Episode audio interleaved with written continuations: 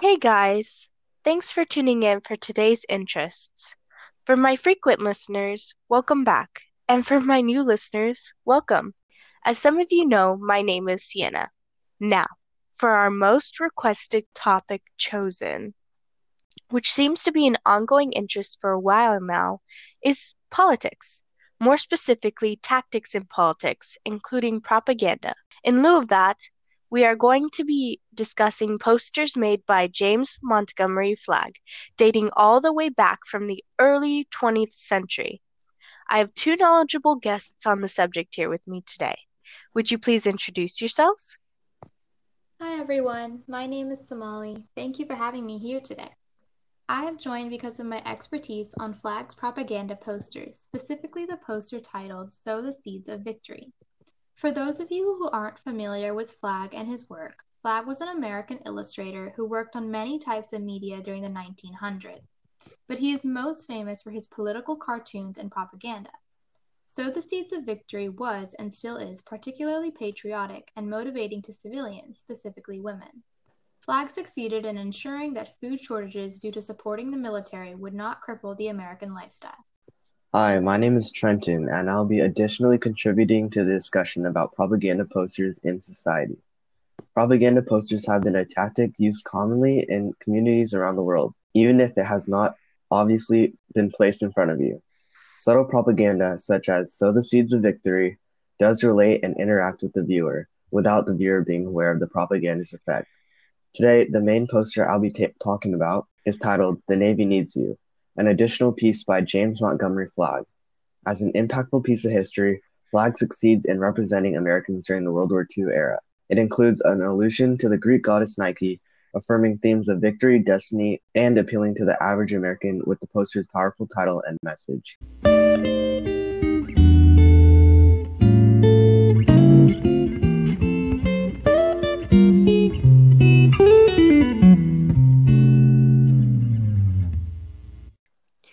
Thank you both for those wonderful introductions. Now, if any of my listeners would like a reference, both posters are in the description and the cover art. Moving along, to touch on a subject you had mentioned briefly, Somali, how do you think the poster Sow the Seeds of Victory empowered and motivated women, and if this was a step towards feministic goals or not? So when Flagg designed this poster, he may have been targeting all civilians, but the woman's open body language seems to be calling to women to join the war effort. Not only does she appear alive through the embodiment of patriotism, but she calls to the average lower to middle class American by the symbolic elements of seeds, baskets, and a simple brown sandal. The usage of green words is also an interesting choice, an intelligent choice as it references many meanings tied to agriculture and the color, wealth, health, and growth, which all help spread the message of empowerment this poster is trying to portray. Flagg appears advanced for his time as the poster is truly a step towards feminist goals by promoting women's involvement in the war effort as more than a typical housewife. But women are not being given a choice, more so being told what to do by this poster. This was likely positively received in the war times, as it may have kept women's minds at ease with men away at war. Feminism aside, this poster seeks to engage and call Americans, women specifically, as loyal patriots. Eloquently stated. Thank you, Somali. Now, looking at the other poster, I noticed that there were more figures pictured in the illustration, titled The Navy Needs You, than the first one Somali referenced. Trenton. Divided in half, with the right half that is usually associated with a positive connotation containing the Navy man and Nike, with the left half containing the average man. I don't think both posters convey the same type of meaning in terms of feminism, as the former poster deliberately portrays women in a better light. That being said, I do think both posters are similar in that they aim to inspire American nationalism and the empowerment of our country. Interesting thoughts. Thank you, Trenton. Moving away from the illustration part now and into the typographical and graphological elements, how do you think both of your respective posters use wording to push for their message? Would it be a form of manipulation or motivation?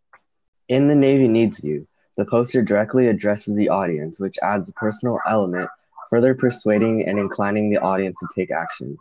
Though the use of entirely capitalized text and pointedly bolded words such as Navy, need, and make it, Flagg purposely emphasized these action words or verbs as a way to directly call out the audience to take action.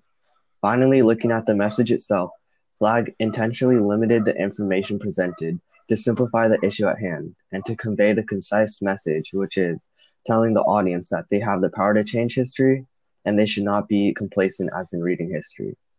I would definitely say his tactics are a form of manipulation because not only is he appealing to the audience's emotion by emotive language of the Navy needing the audience, but he's also not disclosing all the information necessary for making such an important decision as joining the Navy. Yeah, and for Sow the Seeds of Victory, there is an element of manipulation in the direct address of plant and raise your own vegetables and the green cursive font, which is personable, unlike a harsher block font. Times New Roman text is sophisticated and strong, which serves to pass the message of victory as well. Speaking to the viewer, Flagg makes an ordinary woman empowered to support her country, which leads into the motivation.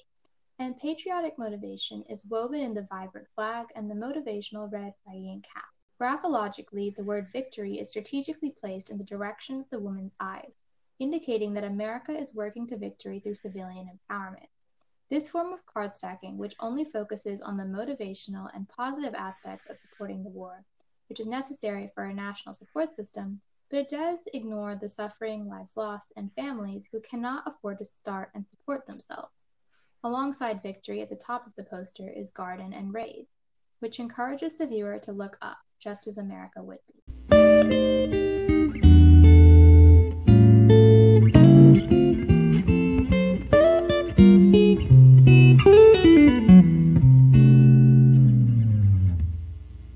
Wonderfully said. Now, finishing off, what do both of you think globally about propaganda? How is it commonly used in different places around the world? And is it used the same as the United States uses it? Well, worldwide, propaganda is incorporated into everyday life, whether through magazines, everyday items, or childhood toys and cartoons. Is it always corrupting or incorporating lies? Of course not. Flagg's posters, which we discussed today, are great examples of how propaganda can unify and motivate a nation without vilifying another. Flagg's, similarly to many propaganda forms, aim to relate to home front civilians through direct address, which pulled at the responsibility to support one's nation. Interesting. I have to agree to the extent that propaganda is not always negative and can be used positively to positively influence and bring together a society, like, for example, the posters.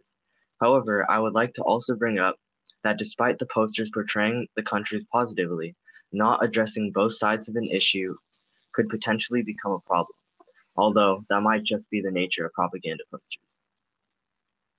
Well, that's all the time we have today. Thank you so much, Somali and Trenton, for joining and sharing your thoughts on propaganda and how this tactic is used in politics. Tune in next time for a part two. Let me know all your thoughts and uh, about this series and any other topics you guys would like to be discussed. This has been today's interest speaker, Sienna, reporting on requested topics every Tuesday.